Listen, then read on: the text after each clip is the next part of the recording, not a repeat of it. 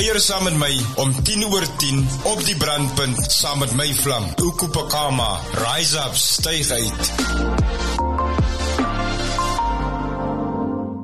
Hartlike goeiemôre aan ons luisteraars daar buite. Dit is 10 oor 10. U is ingeskakel saam met my op die brandpunt saam met vlam. En uh het u geweet dat kuns as genesingsterapie onsaglike betekenis inhou vir emosionele welstand? Ek gesels met die stigter van Arts of Mind, Hanelie Swart. Hanelie is aan die voorpunt om die merkwaardige voordele van kuns as genesende terapie te demonstreer en toe te pas. Sy het 'n meestersgraad in visuele kunste en haar reis is gevul met artistieke prestasies en 'n verbintenis tot gemeenskapsverwelstand. Hanelie, dankie dat jy by ons aangesluit het. Ek glo vas in die krag van kuns as heling. In die kuns as heling proses gebruik die deelnemers wat deel word van so 'n groep sessie, kunsmateriale soos verf, collage, kruite, merkers en pastelle om hulle gedagtes en hulle gevoelens visueel op 'n doek uit te druk. Kuns as heling is 'n baie kragtige proses wat soms baie onderdrukte gevoelens na die oppervlak kan bring sonder dat jy eers agterkom jy doen dit. Soms is dit baie moeilik om jouself in woorde uit te druk en ons sien dit baie keer met kinders wat nie regtig die woorde het vir wat hulle voel nie. Almal kan kuns maak en ons is almal kreatief. As deel van die kunsasielingsproses word daar geen interpretasie of formele terapie gebruik nie. Hierdie proses is aanvullend en deur die interaksie met kunsmateriaal is dit waar die genesing begin plaasvind. Ja, Hanlie, kan jy verduidelik hoe kunsterapie selfuitdrukking en innerlike vrede bevorder en hoekom hierdie aspekte noodsaaklik is vir die geestelike welstand? Ons omgewing word ons gebombardeer met tegnologie en die blootstelling aan sosiale media platforms. Nou kuns as heling waar die fokus dan gaan op temas soos selfbewustheid, emosies, aanvaarding, pyn, trauma, balans en innerlike vrede kan jou help om te begin verstaan hoe hierdie konstante blootstelling aan tegnologie ons kennis van onsself en ons identiteit beïnvloed. Ons is ook voortdurend in wat mens noem 'n doen aksie.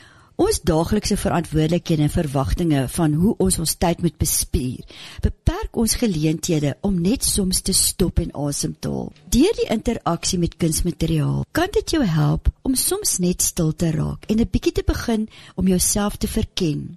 En dit kan jou dan help tot selfkennis en dit gee vir jou 'n veerkragtigheid sodat jy 'n balans begin kry in jou lewe wat jou dan 'n gelukkiger jy maak. Ja, kan jy ons sê watter rol speel groepskunsterapie in die skep van sosiale verbindings en ondersteuning vir individue wat soortgelyke emosionele uitdagings in die gesig staar? Om kuns as heling in 'n groepsverband aan te bied is hoogs effektief.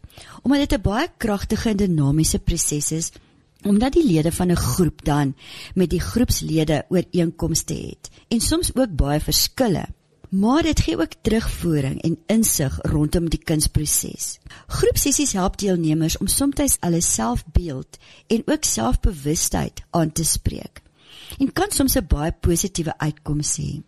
Die lede van 'n groep voel baie gemaklik om saam kuns te doen.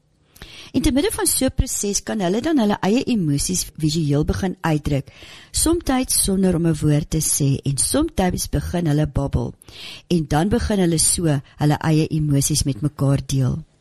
Ja, en hoe maak jy nou kuns as genesingsterapie toeganklik vir individue van alle vaardigheidsvlakke? En hoe beklemtoon jy die terapeutiese proses bo die kwaliteit van die kunswerk?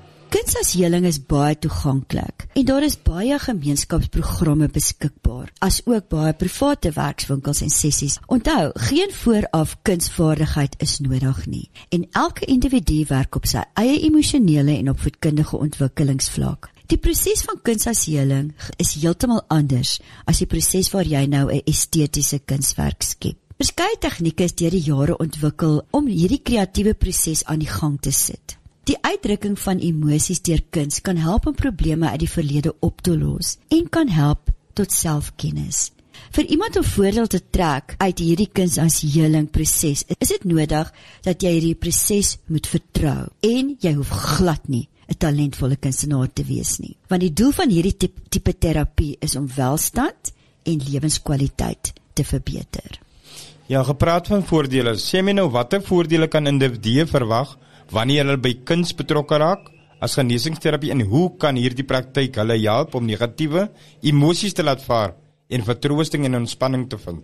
Meeste van ons verstaan dat kuns 'n mens laat ontspan en dat dit genotvol is om kuns te doen. Kunsasheling gaan meer oor die kreatiewe proses en die reis waarop jy gaan, as wat dit gaan om 'n perfekte eindproduk te doen.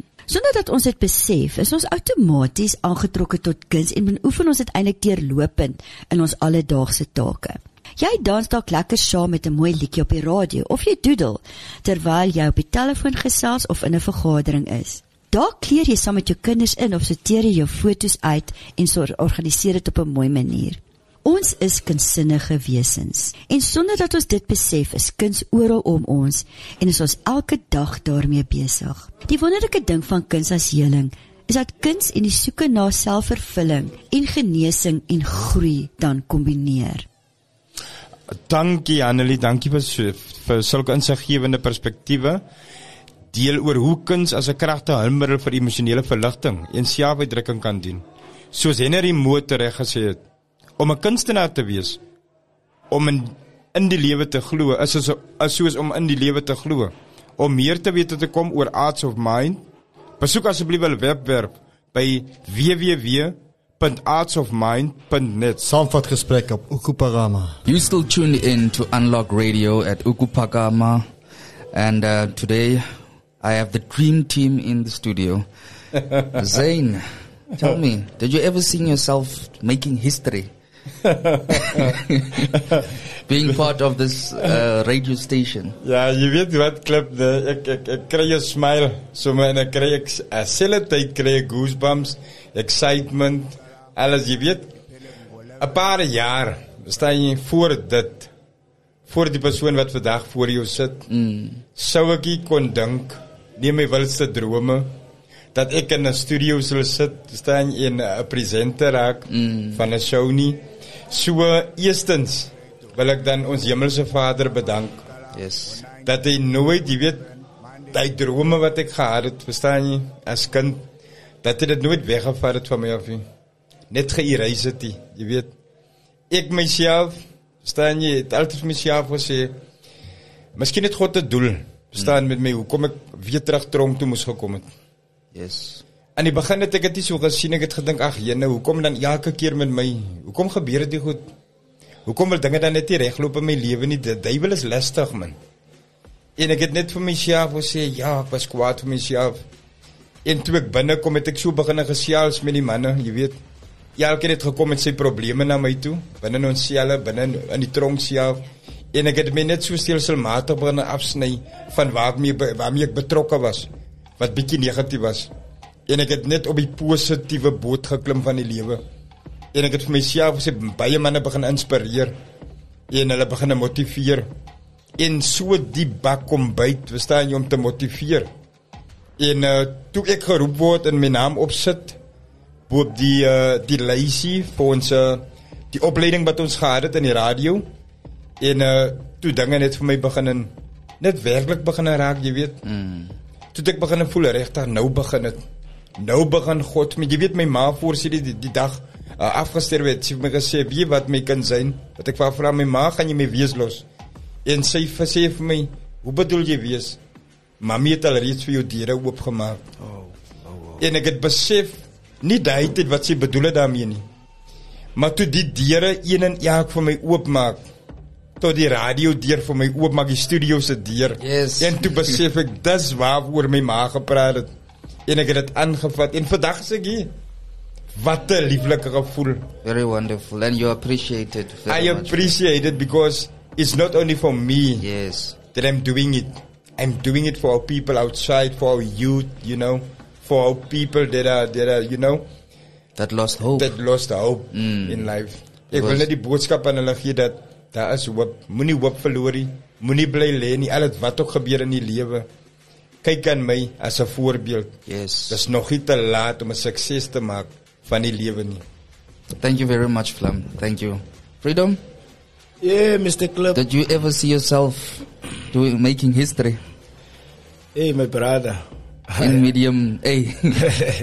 yeah, I don't know what to say. You see, the moment you come in jail, you think that uh, for yourself it's finished now.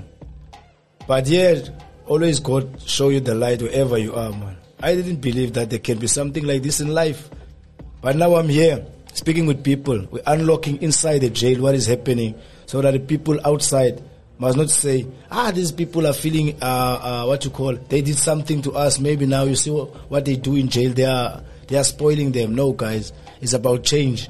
It's, it's, and it's, it's about, it's about unlocking inside what are those people doing to fix those wrongs. You see, guys. So for me, radio is very powerful. That's why I decided to join. First time they talk about radio, I just jump out of my bed and say I'm the first one because I want people to understand where we're coming from. You see, because I think in in front of God we are all we are all His children. Uh, you see, but okay, we are being judged.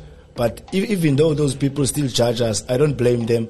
But each and every time now we're having a radio, they are going to learn what is somebody else's uh, feelings or what is my brother inside thinking about. You see, so that's why I just just jump out and and just come to a radio. For me, it's it's a very big, big, big privilege. I thank God also. Yes. Uh, thank you, Sam. And, and you know, and we, we're role models inside. here. Yeah. You know, there's there's some guys that are looking up on us. Yes, true. And really, we, we, we, we stood out, and it's And good. While you're on that point, while you're on that point, I just want to to to uh ek wil net regtig my my my waardering uitspreek aan uh, die persone, die rolspelers wat vir ons kans gegee het Yes. om hierdie podium te gebruik, verstaan jy om 'n uh, snap 'n begin te maak, progress te maak in ons lewe op ons rehabilitasiepad. Dis nou uh, die hoof van die sentrum self, meneer Boes. Baie dankie, meneer, dat hy my en die ander hierso 'n kans gegee het. Verstaan jy om ons self beskikbaar te stel beskikbaar te maak om 'n verandering te maak na buitentoe. Dan ook vir meneer uh, Donald Leroux wat die ISD is en dan ook vir Mr. Chabani, baie dankie aan julle. Die ander bestuurslede wat ek nou nie genoem het baie dankie aan julle ook. Verstaan jy wat ons 'n kans gegee het? Verstaan jy en vandag, kyk waar sit ons vandag en dan wil ek ook baie dankie sê aan ons mentors, verstaan jy Dimitri, Deacon D. Yes. Baie dankie Deacon D en dan ook aan Freek, coach. Ons mis jou hier. Verstaan jy onthou dit? Ons mis jou hierso. Ons hou nie opgepraat van jou agter die skerm, agter die mykie, verstaan jy? Ja, maar ons mis hier coach en uh, Whoopie is is is is een van die dag gou-gou by ons. Staan jy coach, moenie die span soos jy weet. En uh, baie dankie aan u en aan al die rolspelers wat betrokke is. Verstaan, wil ek net dankie sê dat u vir ons die kans gegee het. En eerstens gaan ek myself trots maak. Tweedens gaan ek uh, jy weet die span trots maak. En uh, nie laastens nie. God is al reeds trots op ons manne. Ja, Hou thank aan you, met die met die met die harde werk hierso. Thank you for those words, Zayn. Paul, I'm coming to you, my brother. Yes. Did you ever see yourself making history in prison? You know, Clip, no.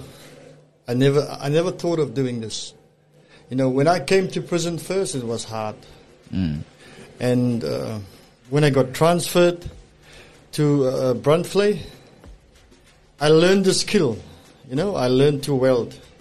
And then I started planning on using that when I when when I, when I go outside. I'm gonna I'm gonna weld.